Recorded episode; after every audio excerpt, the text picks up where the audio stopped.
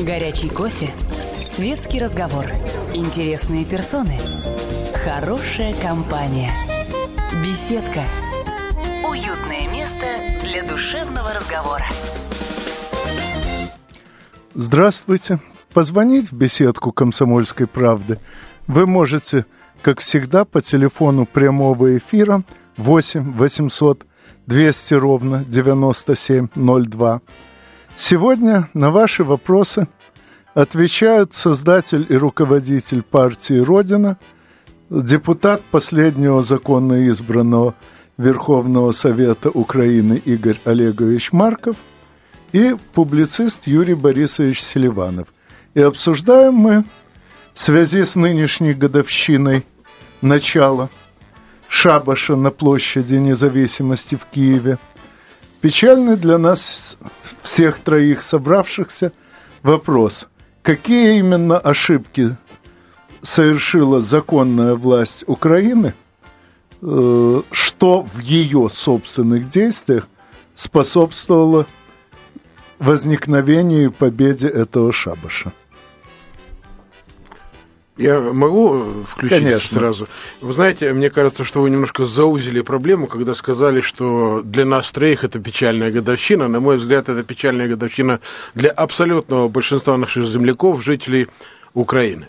Вот. А что касается э, причин вот, то, того, о чем мы будем говорить в течение всей передачи, э, на мой взгляд, вот буквально первая моя мысль по этому поводу заключается в том, что государственная власть в любой ситуации должна быть прежде всего государственной властью, а не киселем и не манной кашей. Если позволите. Конечно.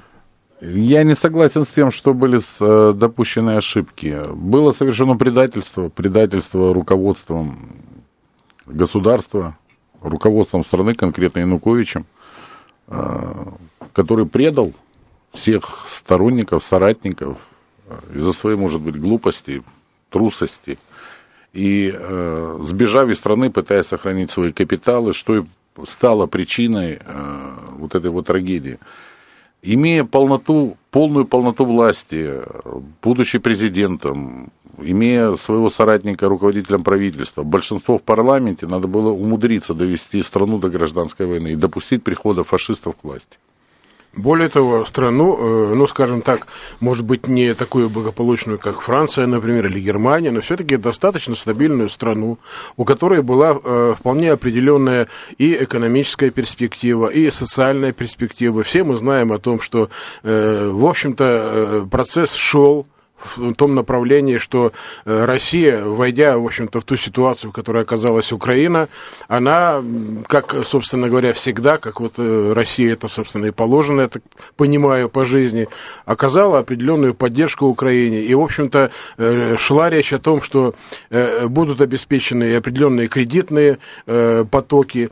И даже не это главное, а главное то, что, собственно говоря, уже было обсуждено и решено, что на протяжении ближайших трех-четырех лет э, Россия планировала очень конкретно включить украинскую промышленность в свою, так сказать, инфраструктуру, в свою систему. И это речь шла о многомиллиардных, о десятках миллиардов долларов российских заказов для украинских предприятий. Ну так, насколько я понимаю, э, те, кто э, запустил процесс майданизации, были менее всего заинтересованы во взаимодействии промышленности Украины с промышленностью остальной России?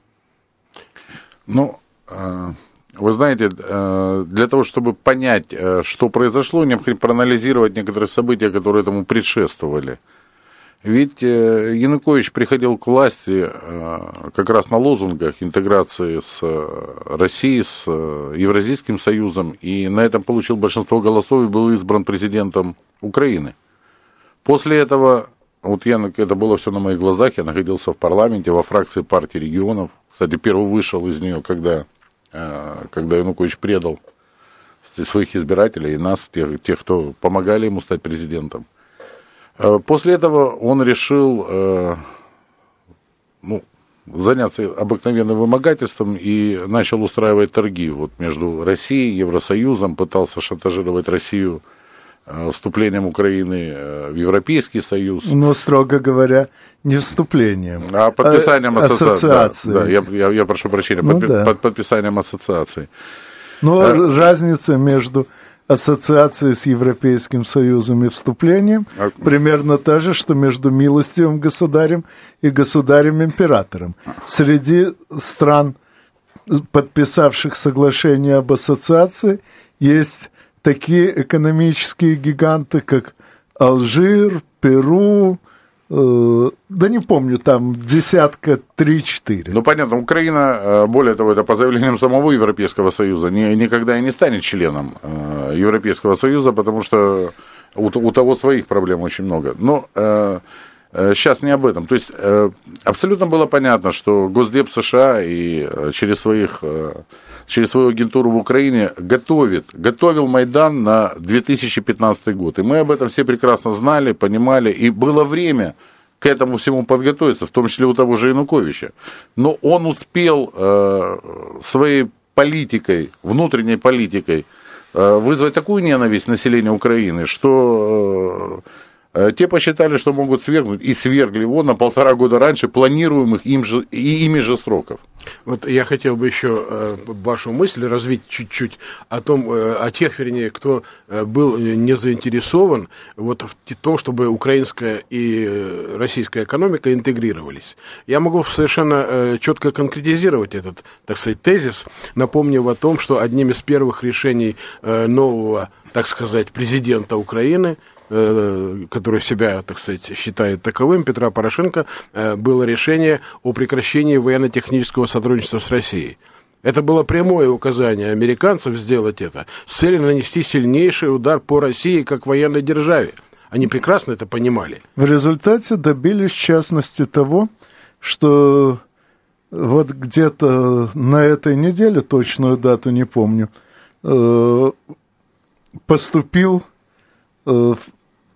вышел с завода и прошел испытание первый российский вертолет, где все комплектующие российского производства. Да, совершенно верно. И двигатели ПО «Климов». Да, которые давно взаимодействуют с «Мотор Сич». Ну, а об остальном мы поговорим с вами уже после ближайшего выпуска новостей. Пожалуйста, не переключайтесь, новости, как всегда, интересные. Горячий кофе Светский разговор. Интересные персоны. Хорошая компания. Беседка. Уютное место для душевного разговора. Позвонить в беседку вы можете по телефону прямого эфира 8 800 200 ровно 9702. На ваши вопросы сегодня отвечают создатель и руководитель партии «Родина» депутат Верховного Совета Украины Игорь Олегович Марков и публицист Юрий Борисович Селиванов. И сейчас сразу же звонок. Э, слушаем. Алло. Да. Здравствуйте. Алло. Алло, меня слышно? Да, слышно. Да, здра- здравствуйте. Э, вот многие считают, что э, развязав войну на Украине, конечная цель, значит, этой войны – вот, э, развал Российской Федерации. Я, например, так не думаю.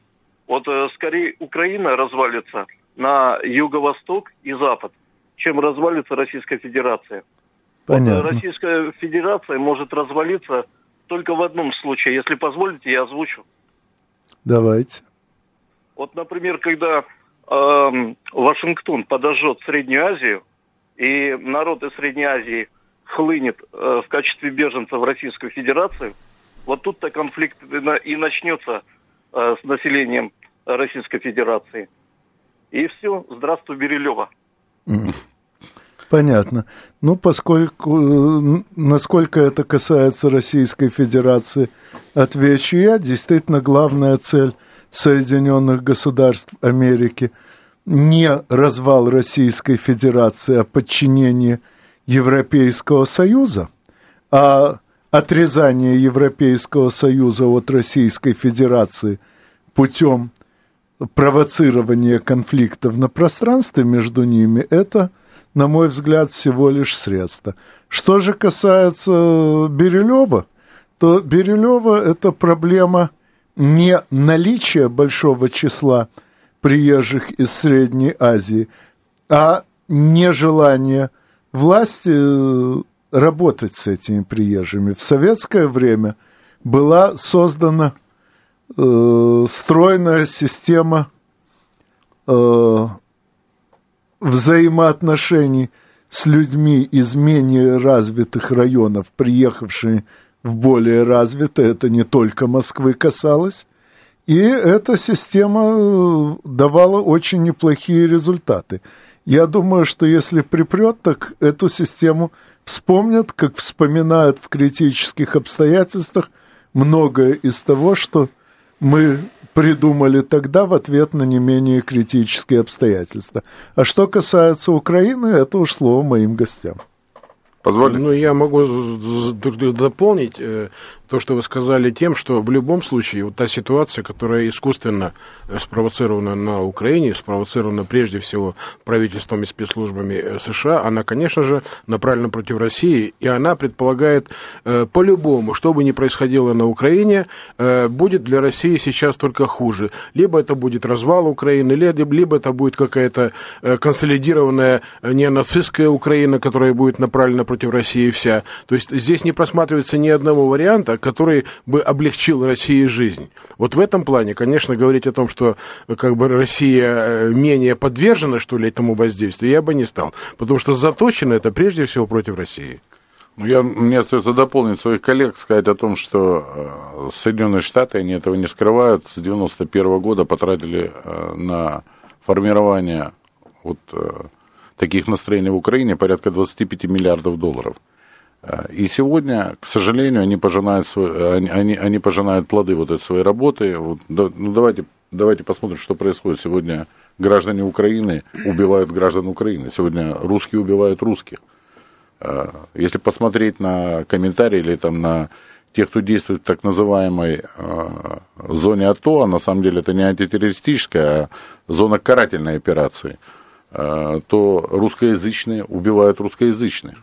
И э, в это были вложены огромные деньги. Рассорить между... Разделяя властвуй, этот принцип никто не отменял. Что касается вот цели в отношении России, то, безусловно, Украина это как средство. Украина никогда не была субъектом, это всегда был объект внешнеполитической деятельности, то есть для других стран. И э, я, я, я все-таки уверен, что конечная цель Соединенных Штатов, безусловно, развал России. То, что у них это не получится, мы все, это, все в это верим и все будем делать все для того, чтобы этого никогда и не произошло. Я уверен, что этого никогда и не будет. Но, тем не менее, Украина, а да они это, собственно говоря, не скрывают. Сегодня вот я разговаривал с своими коллегами в Украине, да, а там представители американского посольства, там, ну, знаете, там, те же ЦРУшники, которые уже там у себя как дома гуляют, они ходят, широко улыбаясь по Киеву и не скрывают того, что им плевать, по большому счету, на то, что будет происходить в Украине, их цель Россия.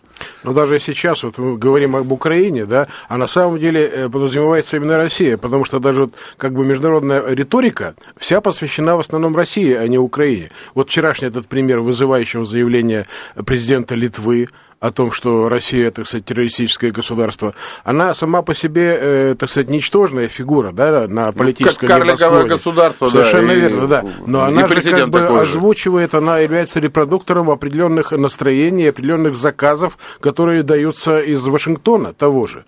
И это уже формируется некая юридическая предпосылка для оформления России вот именно в этом качестве, со всеми вытекающими отсюда последствиями. То есть задача направлена против России прежде всего.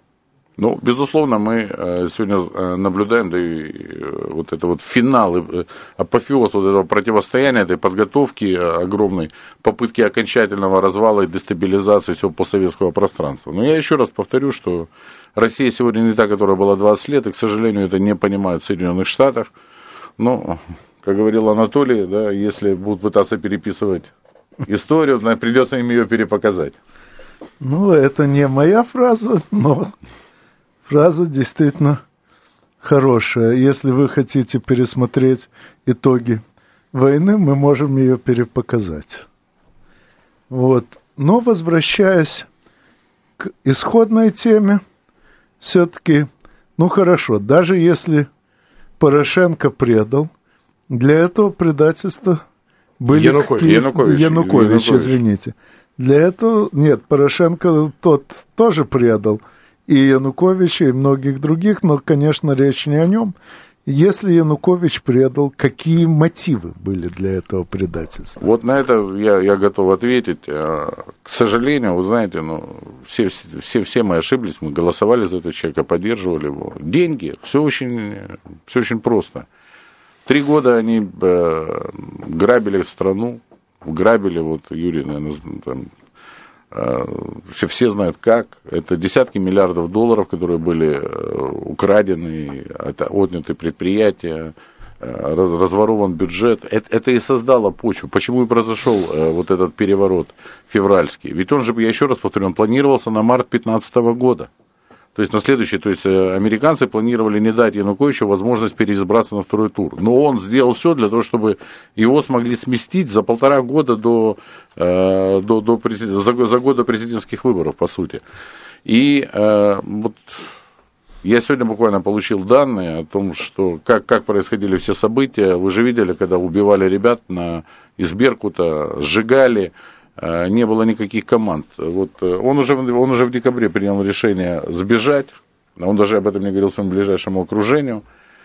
И все эти, все эти месяцы они просто вывозили, вывозили деньги, вывозили награбленные. И, к сожалению, заложниками э, вот этой вот бандитской, преступной его политики, его трусости и предательства, это стали тысячи погибших сегодня на Востоке, десятки тысяч погибших, э, убитые дети, женщины, старики, э, тысячи наших товарищей, которые сегодня сидят в тюрьмах, и сколько еще будет, потому что конца и края этому конфликту не видно. И э, вот и, и, по сути гражданская война. И приход фашистов, он сдал страну, он сдал государство. Его пригрозили только одним, что у него арестуют активы. И этого оказалось достаточно, чтобы этот человек предал всех своих товарищей, друзей и сдал страну. Я позволю себе дополнить э, ответ на этот вопрос на таком э, историко-философском, если хотите, уровне. Э, По моему глубокому убеждению, вот при том всем, что Игорь Олегович совершенно прав касательно персоны вот этого господина, да, который нами пытался управлять, будучи президентом законным Украины, э, при всем том, на мой взгляд, э, абсолютно любой, кто был бы в этом качестве и руководил Украиной, э, поступал бы ну, с тем или иным допуском примерно так же. Почему? Потому что Украина – это, в принципе, проект, который существует как антироссийский изначально, и поэтому любой руководитель, любая группа, которая приходит к власти в этой стране, она должна действовать вот сообразно этому антироссийскому э, вектору. Иначе просто-напросто не получится. Поэтому был бы там кто-то другой или, э, так сказать, не Янукович, какие-то у него были бы индивидуальные другие качества, но все равно вот эта антироссийская линия, она бы продолжалась в любом случае. Ну, а о 150-летии проекта «Украина» мы поговорим после очередного выпуска новостей. Не переключайтесь. Горячий кофе, светский разговор, интересные персоны, хорошая компания, беседка, уютное место для душевного разговора. Позвонить в беседку вы можете по телефону 8 800 200 ровно 9702. На ваши вопросы сегодня отвечают создатель и руководитель партии «Родина», депутат последнего законного Верховного Совета Украины Игорь Олегович Марков и публицист Юрий Борисович Селиванов. Оба мои земляки, все мы из Одессы, хотя я, конечно, уехал оттуда несколько раньше. И прежде чем продолжить уже начатое обсуждение, напомню, что э, пол- ровно полтора века назад, в 1864 году, историк, а впоследствии ксенз Валериан Анджиевич Калинка проставил перед э, тем, что тогда еще оставалось от Польши, цель добиться, чтобы русские на тех территориях, которые когда-то входили в Польшу, перестали быть русскими, а стали кем-нибудь еще. Вот с тех самых пор разные политические силы по разным причинам, но довольно активно участвовали в создании проекта «Украина», И что у них получилось за полтора века, мы видели, в частности, во время шабаша на площади независимости в Киеве. Ну, сейчас э, Юрий я, Борисович, я бы, закончите Да, закончить то, чего, на чем мы остановились в предыдущие десятиминутки. А Мы говорили о том, что э, насколько э, критической была именно фигура Януковича, и я высказал мысль о том, что на самом деле это было бы даже и не важно, на самом деле, кто именно был во главе этого антироссийского проекта, потому что он в любом случае обречен был быть проект Украина антироссийским. И в частности, это подтверждается тем, что именно во времена Януковича и его правления он, будучи президентом, фактически были созданы условия максимального благоприятствования для разного рода неонацистских группировок, для их развития, для их процветания и их э, совершенно безумной публичной деятельности, в том числе партии «Свобода». Именно тогда начались все вот эти вот марши, которые никак не пресекались. Ни одного свободовца никогда ни за что не посадили, хотя они страшные вещи делали.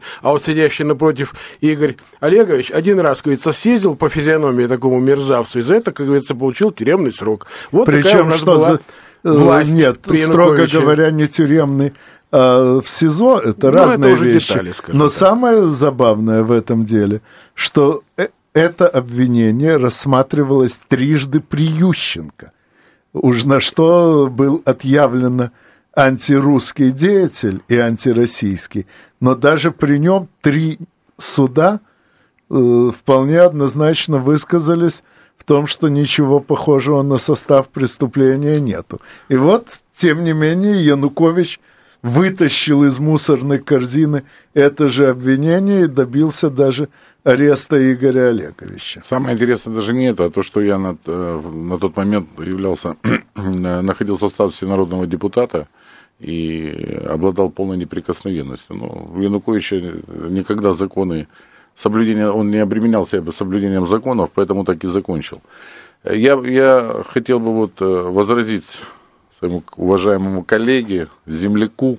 Я понимаю, что история не терпит сослагательных наклонений, но глубоко убежден, что в случае, если бы у нас был сильный и ответственный руководитель, а не э, уголовник с соответствующими взглядами, то э, и он пошел, выполнив бы свои э, предвыборные обещания и позиции, пошел бы на серьезное сближение с Россией, вступление в таможенный союз, под э, перспективе вступления в Евразийский союз, э, то нас бы, конечно, страну ждали бы определенные потрясения. Но максимум, что бы мы потеряли, это Западную Украину. Да, она бы сбунтовалась. Да, наверняка бы э, э, были бы какие-то, может быть, эксцессы. Но я глубоко убежден, не было бы такого количества жертв. Это во-первых.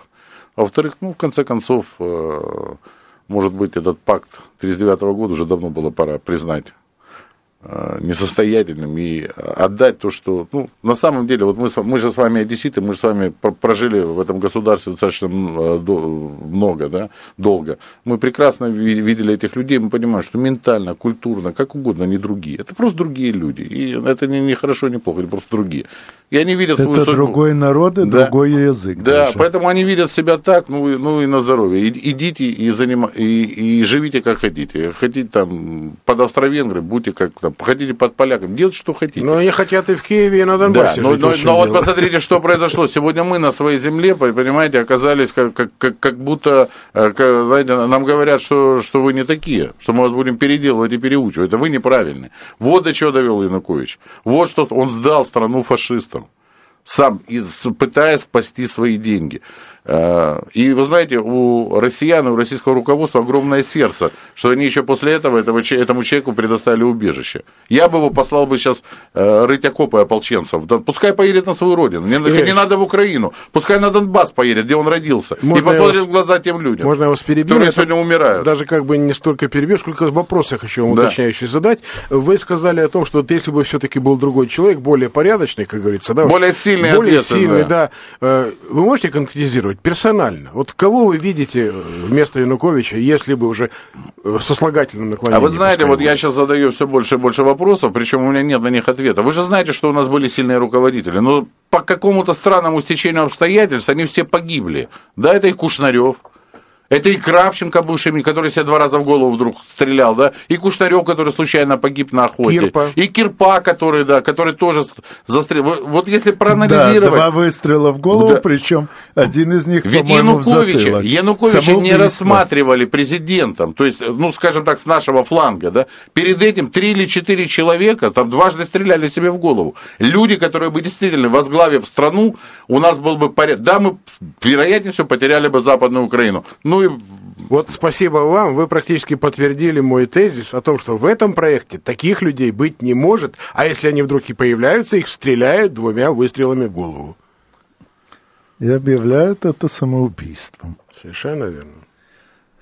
Ой, ну, то есть мы постепенно приходим к выводу, что ошибки у Януковича не было, что он был э, самим фактом занятия президентского поста обречен изо всех сил отбрыкиваться от всего русского, собственно, так же, как, скажем, Гетман Петр Дорофеевич Дорошенко, прославленный в эпоху так называемой руины, тем, что при первом своем пришествии во власть тут же объявил, что Украину надо объединять с Турцией. Казачья старшина, естественно, спросила, «Ты что, батьку, с глузду съехав?» На что он ответил, что никоим образом не сошел с ума, а рассуждает вполне здраво.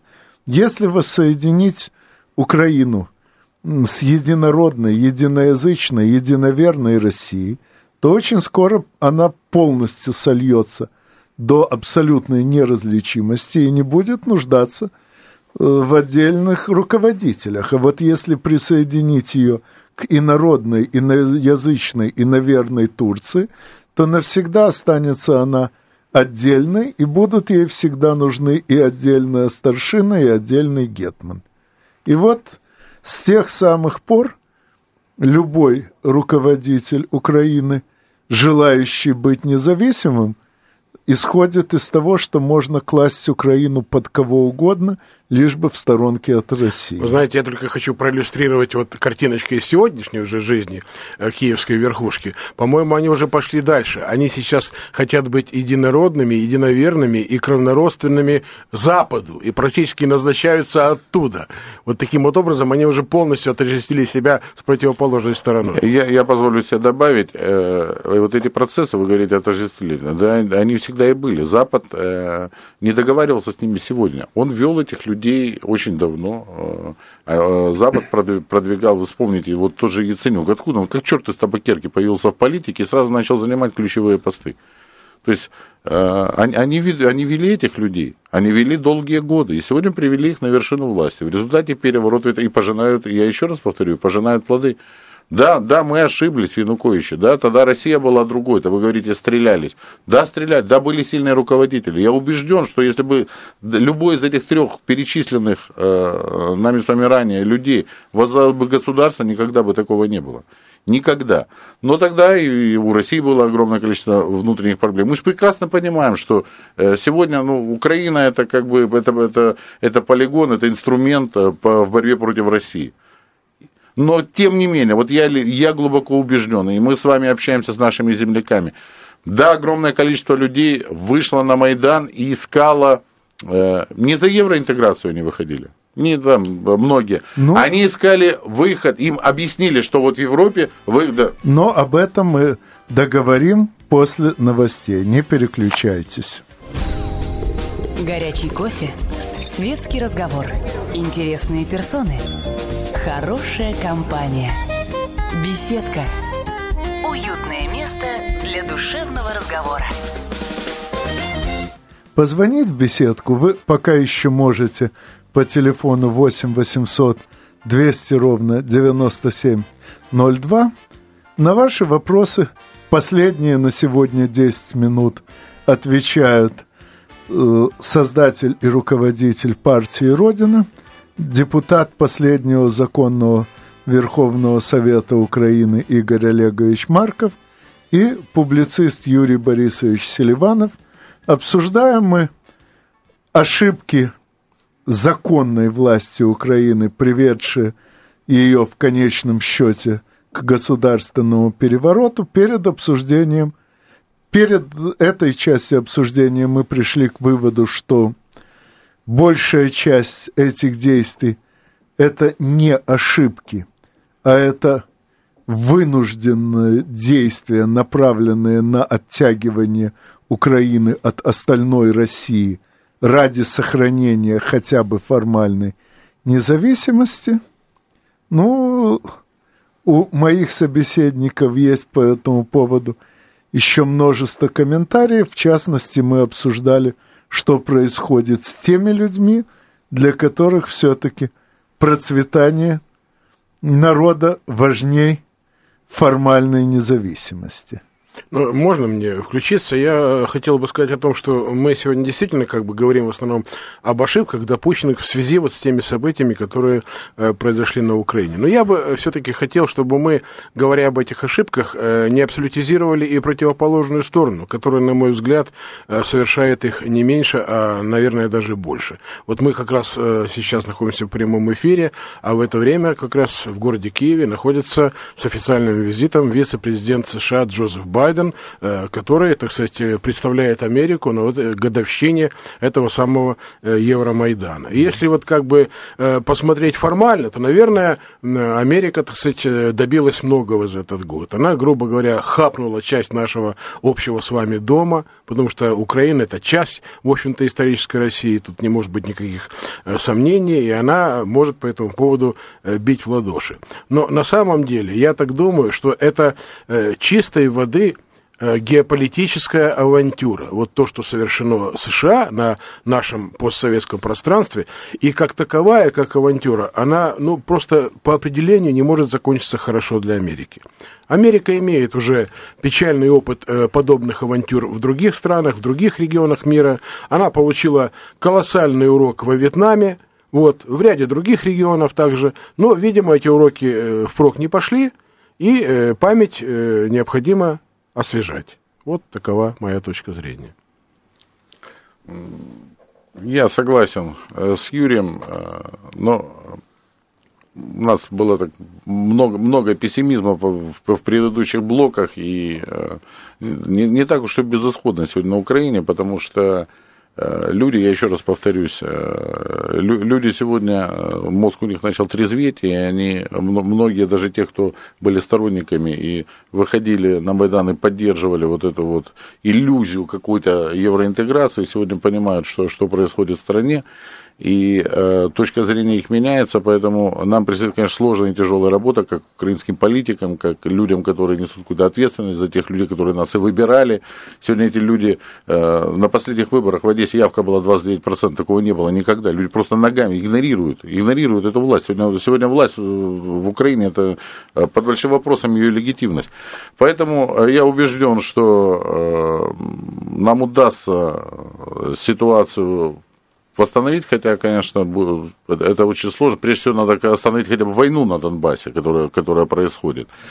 Но, э, тем не менее, убежден, что предстоят серьезные испытания, но в итоге мы все равно будем вместе, мы все равно э, вернемся в свои города и восстановим статус-кво.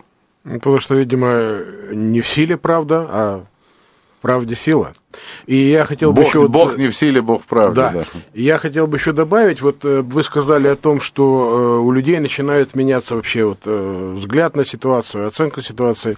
Я даже больше вам скажу. Я все-таки тоже одессит, у меня там осталась масса друзей, знакомых, просто людей, которые со мной общаются. Все-таки я работал на телевидении, меня просто многие знают. Так вот, я хочу вам сказать из своих уже личных наблюдений. Я не верю в то, что у людей вообще какие-то взгляды поменялись. Вот я даже с вами где-то не соглашусь в том плане, что они сейчас снова начинают меняться. Да ничего подобного абсолютно вот весь круг моих знакомых, как люди себе видели ситуацию, еще начиная с февраля месяца, так они ее видят. Конечно, я согласен, определенная часть населения подпала под влияние этой пропаганды. Более того, эта пропаганда, она достаточно профессионально делается. Вы же знаете, кто, очень, по, очень кто подсказывает да. киевским всем этим медийщикам, как работать. Она, по сути, представляет несуществующую Украину, несуществующий народ. Они пропагандируют одну точку зрения, подверстывают подхлестывает под эту точку зрения там несколько десятков, сотен каких-то говорящих голов, а 45 миллионов населения, они при этом не присутствуют Юрий, вообще. Ну, поэтому у нас и говорят, что сегодня агрессивное меньшинство, оно доминирует над... Абсолютно над, верно. Для этого они и проводили карательные операции в той же Одессе, в нашей с вами Одессе, когда заживо сожгли порядка 200 человек. Это же вранье, что 46 человек погибло погибло гораздо больше, более того, с огнестрельными ранениями и так далее. То есть они, ну, шок и страх у людей уже проходит. Шок и страх проходит. И э, вы знаете уже в Одессе анекдот, да, который, который придумал, как э, мужик заходит в трамвай, да, и кричит «Слава Украине». Не слышали еще это? Нет. Да? И в переполненный трамвай в Одессе заходит мужик и кричит «Слава Украине!». И все пассажиры трамвая на него так поворачиваются и посылают его куда подальше. Он так делает глубокий выдох, крестится и говорит «Ну, слава Богу, все свои». Я только единственное, что хотел бы все-таки, вот э, этим тоже, кстати, спекулирует киевская пропаганда, и об этом, мне кажется, мы тоже должны говорить. Вы понимаете, когда мы говорим вот о том, что украинский проект, там, антироссийский, плохой, что он не должен существовать, никто не имеет в виду, что не должна существовать эта территория, прекрасная страна с ее людьми, великолепным народом. Это все наше родное. Как же мы можем быть против этого? Мы говорим о самой идее вот этой вот э, совершенно идиотской, не подкрепленной даже экономически, что очень важно, идея этой незалежности пресловутой. Но ничего абсолютно, я думаю, все здесь присутствующие не имеют против Украины как понятия вот, э, территориального, как понятия культурного, как тех людей, которые там живут. Не надо вот э, потакать этой пропаганде, говорить, что Украину надо вообще прикрыть, что это вообще ничто и так далее. Это часть исторической России. Она имеет свои особенности, своеобразие, и в этом качестве со всеми ее людьми, а не с теми двумя-тремя миллионами, которые нужны Западу для его целей на Украине. А вот во всей полноте нынешней она и должна существовать. Вот за это, собственно говоря, я думаю, что вы меня поддержите, и нужно выступать. Ну, первый вышедший сборник моих статей э, был сдан в издательство под названием Украина и остальная Россия. Ну, правда, тогда издательство поменяло название, но недавно он переиздан именно под первоначальным авторским названием. Э, это я к тому, что Украина это действительно часть России, даже если какие-то исторические случайности их отрывают, закономерности истории всегда воссоединяют. И еще – Напоследок похвастаюсь. В это воскресенье исполняется годовщина моей журналистской деятельности. 23 ноября 1991 э, года э, газета «Одесский вестник» напечатала мою статью «Независимость от здравого смысла». Это, было, это была первая моя изданная статья. Ну, э, статья посвящалась тому, почему на референдуме, назначенном на 1 декабря 91-го, надо было голосовать против независимости Украины. Так вот, с тех самых пор не случилось ничего такого, что заставило бы меня поменять точку зрения по этому вопросу. И очень надеюсь, что проект «Украина», переваливший за 150-ю э, годовщину не доживет не то что до 200-й, но даже до 151-й. А в завершение, вы знаете, я хотел бы поблагодарить всех э, граждан России, руководство Российской Федерации, э, сенаторов, депутатов за ту поддержку, гуманитарную помощь, которую они сегодня оказывают востоку нашей страны. Вот я сам там недавно был, вчера мы буквально в Совете Федерации нас пригласили, мы обсуждали детей раненых, которые, то есть огромное количество. Вот то, что, то, что творит Киев сегодня с Востоком, это страшно. И еще раз от всей души хотим поблагодарить всех тех, кто э, оказывает помощь. Ну, а я благодарю своих гостей за сегодняшнюю встречу. Постараюсь еще не раз их пригласить. А с вами мы, как всегда, услышимся через неделю в беседке радиостанции «Комсомольская правда». До свидания. Беседка. Беседка. Уютное место для душевного разговора.